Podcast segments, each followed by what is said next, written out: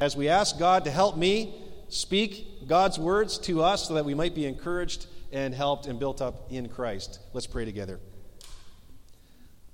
God and Father, thank you for sending your only Son, Jesus, to earth to become our resurrection, to become our life, our hope of life over death. Lord Jesus, comfort us with the knowledge that when we grieve, you also grieve. When we weep, you also weep. When we suffer and when we lose our loved ones.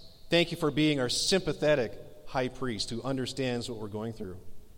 Help us to see that you and you alone, Lord Jesus, are our only source of hope and resurrection and new life. And I pray that if someone here is new to Christianity, I pray that you would help them to see that they can receive this resurrection hope in their life by coming to faith in you and what you've done for them on the cross. Lord Jesus, you know I'm a piece of work. You know how weak I am, and I need your help and your power and your anointing in this moment to speak your words from the Bible well and clearly so that we are all helped and encouraged in Christ. Through Christ we pray. Amen.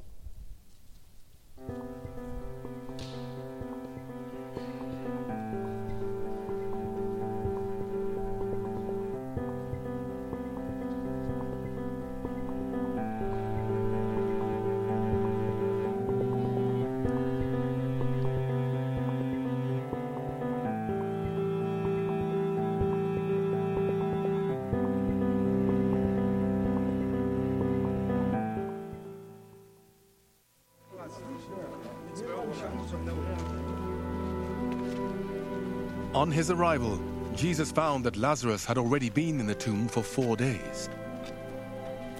Now Bethany was less than two miles from Jerusalem, and many Jews had come to Martha and Mary to comfort them in the loss of their brother. When Martha heard that Jesus was coming, she went out to meet him. But Mary stayed at home. Lord, Martha said to Jesus, if you had been here, my brother would not have died, but I know that even now God will give you whatever you ask. Jesus said to her, Your brother will rise again. Martha answered, I know he will rise again, in the resurrection, at the last day.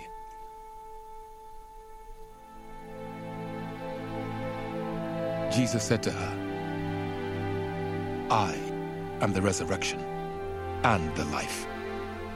The one who believes in me will live, even though they die. And whoever lives by believing in me will never die. Do you believe this? Yes, Lord, she replied. I believe that you are the Messiah, the Son of God, who is come into the world. After she had said this, she went back and called her sister Mary aside. The teacher is here, she said, and is asking for you. When Mary heard this, she got up quickly and went to him. Now Jesus had not yet entered the village, but was still at the place where Martha had met him. When the Jews who had been with Mary in the house comforting her noticed how quickly she got up and went out, they followed her, supposing she was going to the tomb to mourn there. When Mary reached the place where Jesus was and saw him, she fell at his feet and said, Lord, if you had been here, my brother would not have died. When Jesus saw her weeping, and the Jews who had come along with her also weeping, he was deeply moved in spirit and troubled. Where have you laid him? He asked. Come and see, Lord, they replied. Jesus wept. Then the Jews said, See how he loved him. But some of them said, Could not he who opened the eyes of the blind man have kept this man from dying? Jesus, once more deeply moved, came to the tomb. It was a cave with a stone laid across the entrance. Take away the stone, he said. But Lord, said Martha, the sister of the dead man, by this time there is a bad odor, for he has been there four days. Then Jesus said, Did I not tell you that if you believe, you will see the glory of God? So they took away the stone. Then Jesus looked up and said, Father, I thank you that you have heard me. I knew that you always hear me, but I said this for the benefit of the people standing here, that they may believe that you sent me. When he had said this, Jesus called out in a loud voice, Lazarus, come out.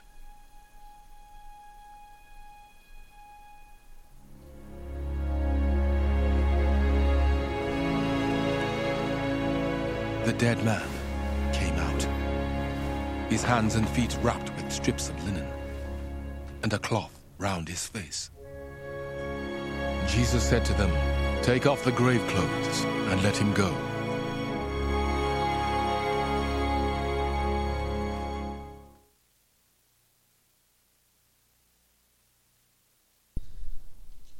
All right, I now invite uh, Arnell. Or do you have a scripture to read? Yeah. No, that's okay. Let's we'll skip that. We I tried to confirm and that it didn't work out. So let's move on. Um, we are continuing our current seven part sermon series. This will take us right up until Easter in just a few weeks. And the current series is entitled uh, Jesus, I Am. And the plan is really, we've been looking at, we're going to be looking at seven monumental, massive I am statements that Jesus makes about himself in the Gospel of John.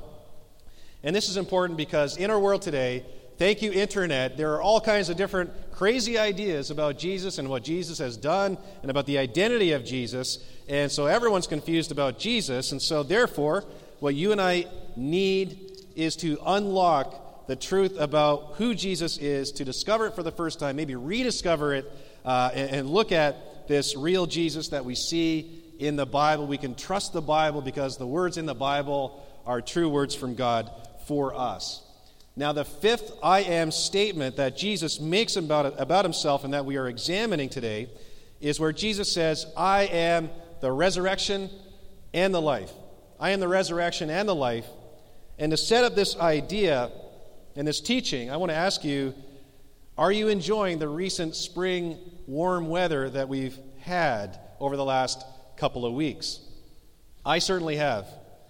Interestingly, when I was a younger person, I really love spring. In fact, I may have been addicted to spring, okay? Maybe it was because I lived in a northern climate, Grande Prairie, Alberta, way up there, 13, 14 hours drive straight north. And, uh, you know, after enduring nine or 10 months of that, by the time spring rolled around, I was ecstatic and excited because now we could actually leave our homes without freezing our faces off, like John, Jack Nicholson there. And uh, so spring was inspiring, spring was everything. But now, you know, I'm a little older, and I actually appreciate winter a lot more. Yes, I live on the West Coast, that probably has a lot to do with it. But you see, without winter, I wouldn't appreciate how beautiful and invigorating spring is. But as you've noticed over the last week or so, the cherry blossoms have finally emerged again and just sort of burst forth out of the branches. And again, this happens every year. They come out in January. We get this sort of hint of spring, this, this teasing from old man winter. And then we got slammed with two more months of winter. But anyhow, the cherry blossoms finally made their ba- way out of the trees again. In fact, I want to trace this out, okay? Let's trace this out, this process. Here we have, hopefully, a picture of a cherry tree in the dead of winter. This tree is frozen. It appears to be lifeless. There is no leaves. There are no blossoms. There are certainly no cherries, and therefore no, no cheesecake cherry pie, okay? Uh, sap has returned down below the ground where in the safety of where the roots are so they cannot be frozen uh, and so there's you look at this tree there's no evidence of life on the outside no evidence of life but then spring comes and the cherry tree literally bursts with blossoms everywhere.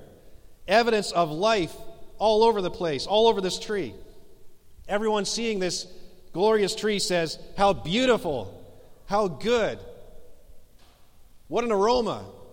Unless you have allergies, bad allergies, where you're not actually saying anything when you come across this burst out cherry tree, you're just in a sneezing fit and you're actually very sad. But anyhow, the question is, how did this tree go from appearing to be completely dead to now being completely alive? How did it go from death to life? Well, you see, this tree it required, it needed outside help.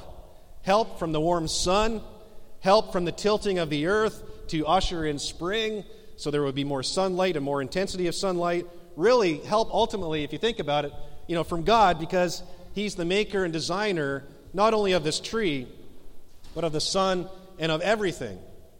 And my point is, I'm not explaining this to demonstrate my horticultural prowess. Believe me, I am anything but a horticulturalist, even though I'm a son of a farmer. But anyhow, I don't know what happened.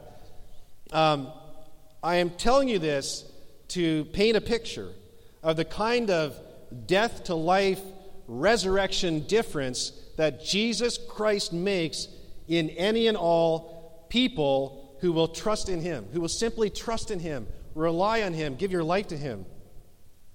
Um, the difference is between this cherry tree and a person who comes to Christ, the difference is far more substantial in a human being uh, going from death to life than the mere cherry tree going from winter to spring. But the idea is you need outside help to emerge kind of like that cherry tree emerges with beauty. And this is really important for you, for you and I to look at. I believe that some of us are here today. It's possible you feel like, you know what, I am living in a spiritual winter. It is cold. My, my life feels like there's no purpose, there's no direction, there's no real change. I'm not really changing at all. In fact, I might be regressing the older I get. And deep down, you know it's time for spring. It's time to reach out to God. It's time to connect with God or reconnect with, with God again. And that's the perfect response because we believe Jesus is the ultimate change agent. No greater transformation happens in a person until they meet Jesus and trust in him and depend on his power to change. So, this Bible passage is helpful for us all. Maybe we're discovering it or rediscovering these truths, and they are massive. What I want to share with you now is really the big idea that we see in our passage in John chapter 11. And here it is on the screen. It's all about Jesus.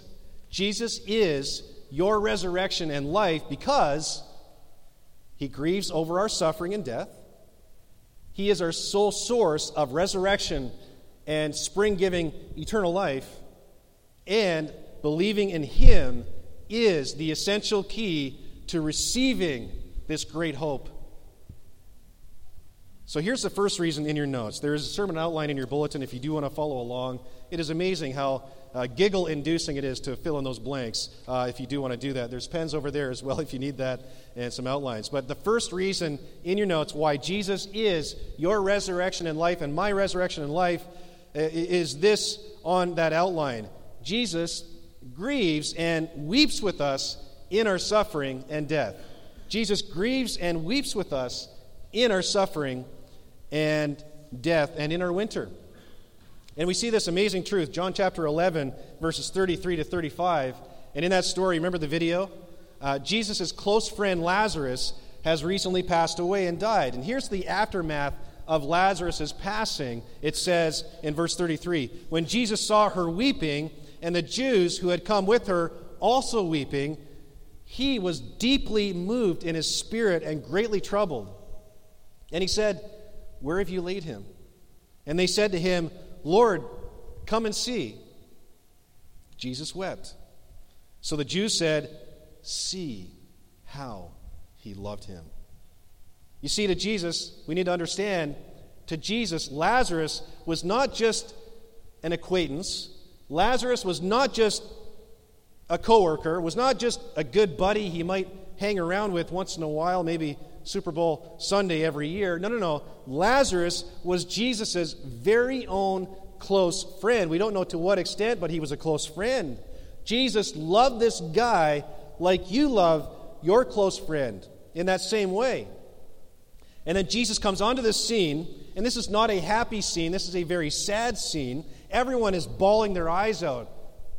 You ever come into a room and you notice everyone's crying, and you're just like, oh my goodness, what is going on? Well, that's the scene that Jesus is coming into. Everyone is bawling, at which point, the shortest verse in the entire Bible says, Jesus wept. Jesus wept, meaning we're not just talking about Jesus having some glassy eyes or some water in his eyes. we're not just talking about maybe one tear down the cheek of Jesus. We are talking about Jesus is bawling his eyes out. And when you weep, you are experiencing in that moment uh, deep, profound sorrow. You are, you are moved at the deepest level of who you are. And Jesus in this story is gut wrenchingly, he is weeping at the death of his close friend, just like we do when we lose a close friend. Furthermore, I believe that this deep sorrow from Jesus is kind of intermixed with another key emotion. And I believe that is his weeping is intermixed with, with some anger. Anger at the evil of death, anger at the results of, of human sin. And this deeply upsets Jesus in this moment.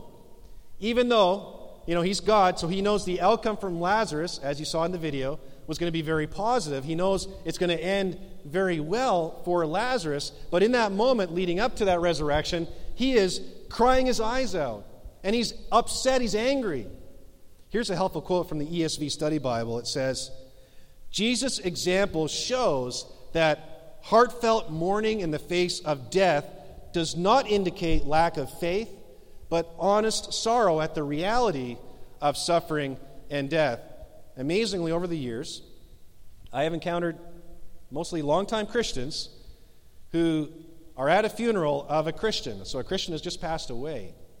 And these longtime Christians, they're upset. You know why? They're upset because other people are crying and weeping over the loss of this Christian person. And their contention is, well, they're going to heaven. They're fine. Don't cry. Don't weep. And they're missing what Jesus did in this passage. No, there is a time for weeping and crying and getting upset over the results of human sin. Yes, let's grieve and rejoice at the same time. That's we are to, what Christians are to do when a Christian passes away, but I digress. Some of you know that my wife Tammy and I have lost uh, three of four of our parents over the last few years. And our kids were quite young or much younger when this occurred, lost most of our parents. And, and our kids asked during, around that time, why did Grandpa die? Uh, why did Grammy die? Why did, why did uh, Grandma die? Why did they suffer so much uh, before they passed away? And uh, our grandmas uh, passed away of cancer, and my dad passed away due to Alzheimer's. And, and so, why, why are they gone? Why do they suffer? And we explained to them the world's broken. The world is broken, and it's broken by human sin. It first got broken by our first parents in the Garden of Eden when they sinned against God and they disobeyed God. And God, in response to their sin and the diso- disobedience towards Him, God rightfully cursed humanity with suffering and death since then.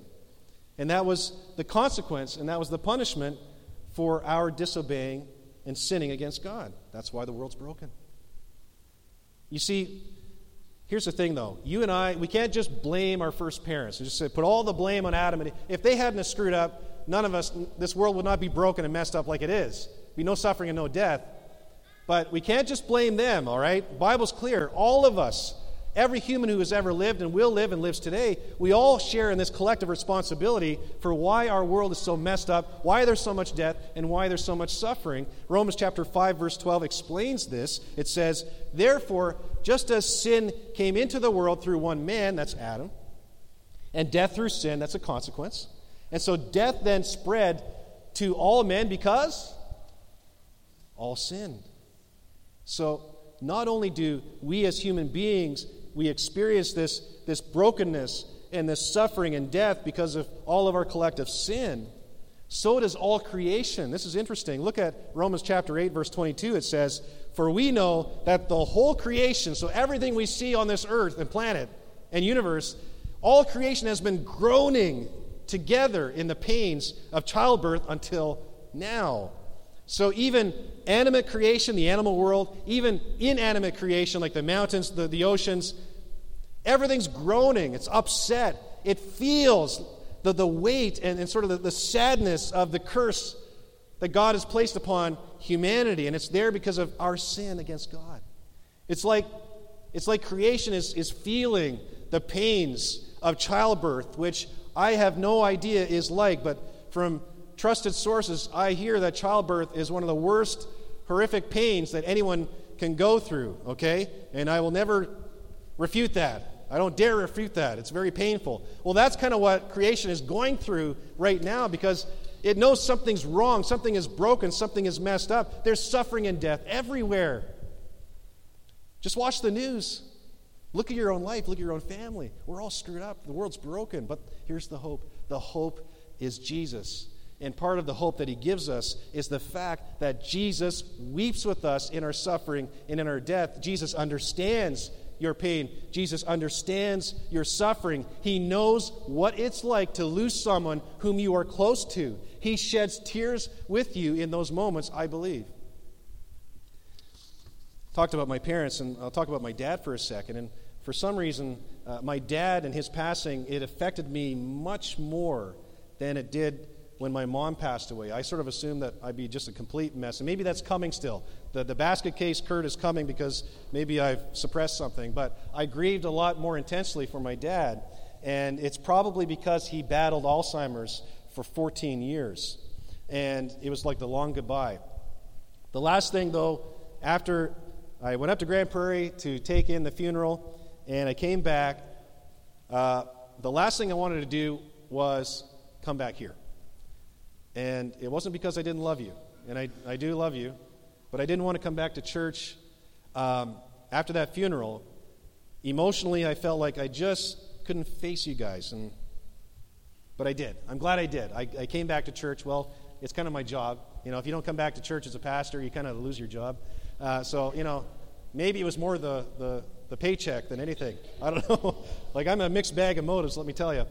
But I'm glad I came back that first Sunday because what helped me grieve the loss of my dad, it was you. It wasn't necessarily your comforting words and, and, and, the, and your cards that you gave me, as good as those were. Your words were good, the cards were good. I'm not saying those were bad. But you know what it was? You know what you did? What made the difference and helped me grieve the loss of my dad, it, it was your glassy eyes. It was your tears. It was your understanding silence, your looking me in the eyes. It was your look of compassion that you actually cared. It was your understanding. And just seeing that you were feeling some of what I was feeling during that time, that's what I needed. Thank you for that, by the way. And my point is more than anyone, Jesus knows you. And when you suffer, when those you love suffer, when those you love pass on and pass away, in those moments, He feels your pain. He is more aware of your pain probably than you are. And I think, I believe, He gets angry and upset over the effects of the curse and sin and death. I believe that He weeps when you weep. And so let this truth help you get through your suffering and your loss. No one, here's, do you believe? I don't know if you believe this, but I'll just tell you. No one cares more for you than Jesus. No one understands you more than Jesus. No one loves you more than Jesus. It is true. Let's move on to the second truth in our notes that we see in this passage. It's namely this that Jesus is our source of resurrection and eternal life. He's our source of resurrection from death to life and eternal life. We get this from verses 23 to 25a there, and it says, Jesus said to her, Your brother will rise again. Martha said to him, Well, I know that he will rise again in the resurrection on the last day. She's thinking the day of judgment, in the very end of human history.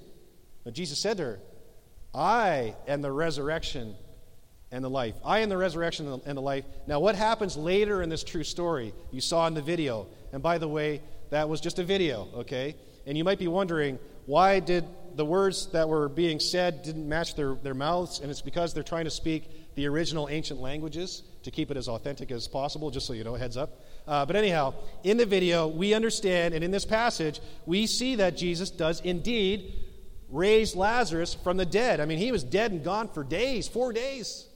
So he was dead, he was rotting in the, in the tomb.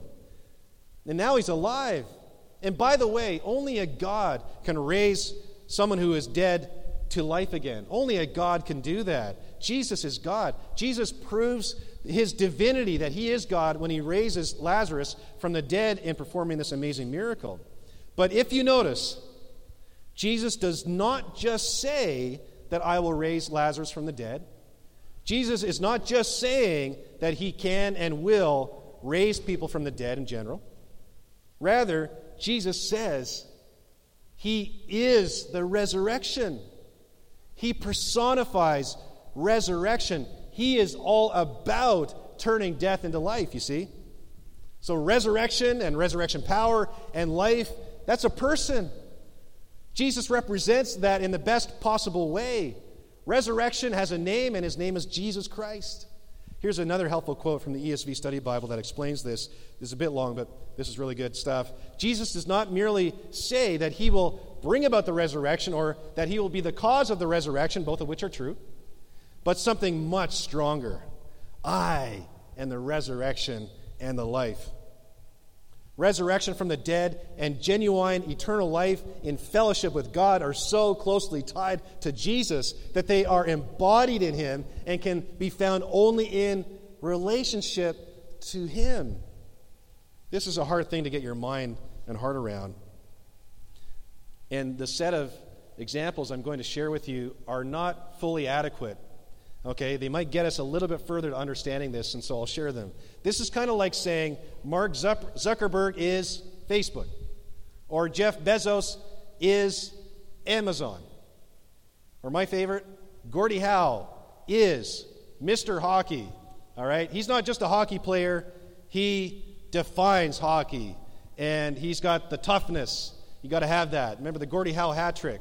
All right. You got the toughness. He could score goals. He was the full package. He's Mr. Hockey. He represents hockey. In other words, you can encapsulate and explain or summarize everything about these companies and about hockey and about sports by simply pointing to one person. And so it is with Jesus in a much bigger way. Resurrection life is what Jesus is all about for you. He is hope. He is your only hope over this broken world of suffering and death in which you and I live. Thankfully, Jesus offers a way out of your suffering. He offers you a way out of death and hell and hopelessness and judgment for your sins. He offers you a way of escape out of your spiritual winter into spring, where you start really living. And let me explain the gospel. The gospel, in your understanding it, is so key. It is key in every possible way. Here's how Jesus became your resurrection and life God the Father, He sent Jesus, God the Son, and He did so out of His great, rich, and immeasurable love for you. Your sins separated you from your holy God. And God was not satisfied with that separation and being apart from God, your Maker. And so He made a way possible for you to know Him. And the way possible was Jesus. And he sent Jesus to earth 2,000 years ago to come and to live your perfectly moral life for you in your place because you can't do that, and I certainly can't do that either. But he did so as your perfect representative. Later, Jesus died your death on the cross for your sins as your perfect sacrifice and substitute. On that cross, Jesus wore all of your sins. He bore all of your sins, even though he himself never once sinned. But he did that willingly out of love for you. And because he was wearing your sins on that cross, Jesus was judged for you. Jesus was forsaken for you. Jesus was cursed for you. He took the curse of sin onto himself in that moment.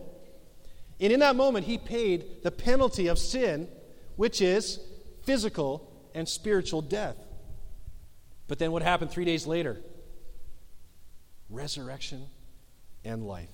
You see, Lazarus' resurrection that happened just a few days before Jesus' resurrection, Lazarus' resurrection, that was the sneak preview of the movie, the real thing. Sneak preview of Jesus' resurrection of what would happen shortly. Jesus, he rose up from the dead. Now, why in the world would Jesus rise up from the dead after being killed for us? He did so to defeat, to prove his victory over the curse of sin, prove his victory over Satan, sin, and death for you and for me. So you see, only Jesus' life and death, death and resurrection can make you right with God, your Maker. Only Jesus paid in full the price that you could not pay, that I could not pay.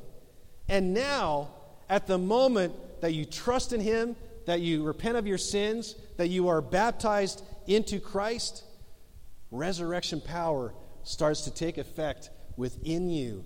That's when eternal life begins. We think eternal life begins when we go to heaven. No, eternal life begins the moment that you are born again, that you are raised to life within. That's when the resurrection power starts to really kick in. Here, now, today. So Jesus' resurrection begins to invade your soul. He, he replaces your sinful heart with a new heart, a fleshy heart. This new heart desires to follow Jesus. And one day, yes, you may die physically, unless Jesus comes back. But that day of your physical death, that's just the beginning. That's the gateway to you living in HD. Life in HD. Like Lazarus, your body, your dead body will rise up again. Oxygen will fill your lungs again. Blood will fill your heart again. Brain waves will fill your, your brain again. And some people think there's, there's no brain waves going on up here now for me. I get it.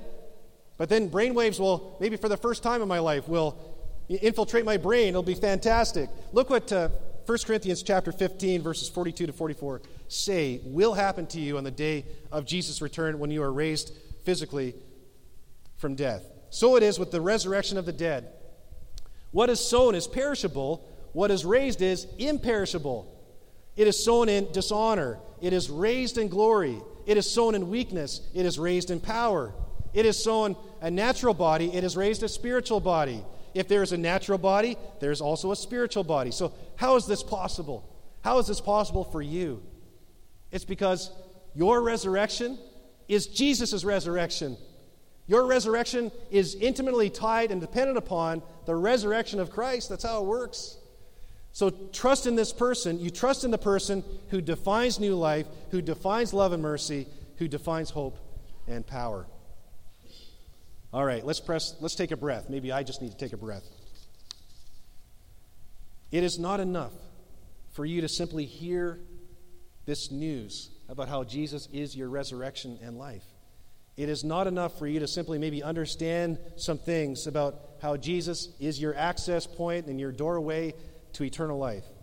Why is that not enough? Because here's why uh, Jesus demands, he demands something from you. He demands a response. He demands a personal response to him. You've got to do something with this good news. It's not enough just to hear it. And that leads us to our final point in our notes, number three. It's a question. Similar, similar to the question that Jesus asks Martha Do you personally believe in Jesus and his resurrection power? Think about yourself. Do you personally own that, believe that, trust in that, rely on that in Jesus and his resurrection power? I want to share with you verses 25b through to 27. Uh, again, Jesus, he's pressing Martha here, by the way. He's pressing on her to respond to him. Jesus says to her and to you and I today these words Whoever believes in me, though he die, yet shall he live. And everyone who lives and believes in me shall never die. Do you believe this? Do you? She said to him, Yes, Lord. I believe. This is the perfect response. I believe that you are the Christ, the Son of God, who is coming into the world. In other words, Martha rightly responds to Jesus, rightly responds to his resurrection power, that she will witness for herself in just a few minutes as Lazarus is raised to new life. I want to ask you something as I set up a bit of a quick personal story. Do you ever think about your impending physical death? Do you ever think about that day? It's actually, God is aware of that day of your passing.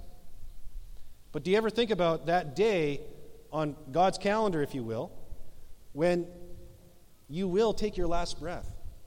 Unless Jesus comes back, that's another story. But someday, your heart will beat its last beat, your brain will think its last thought before your physical body expires. You ever think about this day? Now, I know what's happening in some of your minds right now. You're accusing me of being too morbid. Don't be so depressing, okay? Don't be so dark. But the reason I'm asking you to consider this question is this Do you think that you will face the day of your death with fear or with courage? Will you face the day of your death with fear or with confidence and courage? Some of us in this room uh, remember AJ. You may, may remember AJ. AJ uh, attended the church for a few years with his family, and he passed away a couple of years ago. And he passed away after a, a four year battle with cancer. Incredibly, he shared early on, after the cancer diagnosis, that he was grateful for the cancer. He was grateful for the cancer. Who says that? Well, he said it because he knew. This is what he said that it, it took cancer to wake him up. Wake him up to take seriously what Jesus is saying in this passage that he and he alone is anyone's resurrection and life and hope. And man alive, the cancer woke him up. And did AJ trust in Jesus? My goodness. The man, as Sunday after Sunday, he, he came, became more and more alive right before our eyes. And ironically, his body was looking worse and worse Sunday after Sunday. But you see, his family, they could not believe the amazing inner changes going on in him during. Because all of a sudden, AJ's priorities were completely shifted. All of a sudden, now, thanks to Jesus, family was more important than work, family was more important than career. Jesus certainly was much more important than career. Church and being a part of his church family and serving became a high priority in his life. And so, in essence, thanks to Jesus and thanks to him coming to new life, and the resurrection power beginning in him, he became all about serving others instead of serving self. That's what happens when Jesus gets a hold of your heart. You start to think about serving Jesus, serving others, versus serving Kurt all the time. And yes, believe me, you wouldn't believe the amount of tears that were shed by him, by his wife Sarah, by the children, by our leadership team. We met together, we talked about it. There's a lot of tears, deep sadness. And he faced the reality of being away from his family at age 44. But the thing is, though, AJ was not facing death. I'm sorry, AJ was facing death not with hopelessness. He was facing death not with fear, facing death not with despair, but with hope and courage and confidence in Christ, his resurrection. And I got to say, over that four year battle with cancer. It was rough. Many of you know what that was like for them. Well, that's, it took the cancer in that situation for AJ to finally believe, finally trust in Jesus, finally trust in his resurrection power. And when the broken world hits you like a Mack truck like that, that's when your faith in Jesus becomes really substantial and important. Because at that point, you're forced to realize what is my life for? Is it for my career? Is it for money, getting more stuff? Or is it meant for someone else? It's meant for someone else.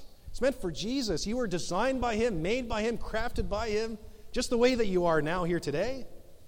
You are meant to be in a relationship with God, to know Him, and to glorify Him and display His character in and through your own life. That's why you're here. That's why anyone is here. He is your only hope. And when life hits you like a Mack truck, that's when you realize, what am I living for? I need to only be living for Christ. That's, that's what's really important.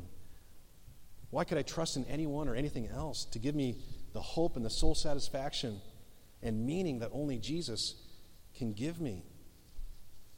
Do you believe in Jesus? Let's move on. Or let me land this plane, okay? Amazingly, this sermon is over. Incredible uh, I want to end this message with a call to action. I want to challenge you, challenge your thinking, challenge in, and how you're thinking about your own life and the call to action that I want you to be challenged with, that I want to be challenged myself with, are these points. Simply, would you grieve and weep with others in their suffering and death as Jesus did and does? So f- let's follow the example to love and care for and support others as Jesus exemplified for us. Secondly, can you remind yourself daily that Jesus' resurrection is my resurrection? Just tell yourself that. That's true. His resurrection is my resurrection. Without Jesus, I got nothing. But with Jesus, I got everything. Just remind yourself of that truth. And lastly, if you're not yet a Christian, I want to challenge you. Is today the day you begin to place your personal trust, you placing your personal trust in Christ? And then, if you're a Christian, you got to train yourself. Rest daily in this hope. Remind yourself that resurrection is coming for me by His grace. I don't deserve it, but you need to remind yourself of that truth. Thank God for His, his resurrection power in your life and the hope of resurrection in your life.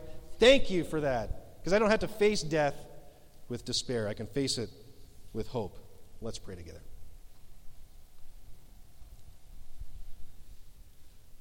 Always struck by how good you are to us. Boy, we don't deserve any of this, and yet you offer it to us. That's how good and loving and patient you are with us. We are so grateful. I am so grateful for resurrection power, for resurrection hope, for resurrection life. Lord, I don't know where anyone is at here today. I pray that you would make it clear in their own minds and hearts, if they're not yet a Christian, to take that next step of trust and faith in you, just opening empty hands and saying yes to you. I want what you're offering. I can't earn my way to heaven. I got nothing, no moral goodness in and of myself. I need you, Jesus, to save me from me. And I pray that they would take that next step with courage, knowing that you are real, that you are true, that you are their only hope of rescue. Lord, uh, those of us who maybe are believers, would you use us to weep with those who weep and to show your love in that way as we help people deal with the reality of our broken world? And Lord, remind us of your resurrection. Help us to speak these truths to ourselves in prayer or just to ourselves that you and your resurrection is our resurrection and that we have no hope outside of you. Lord, as we come to the Lord's table today, I pray that it would be a meaningful time of remembering your sacrifice on the cross for us and your resurrection. Through Christ we pray. Amen.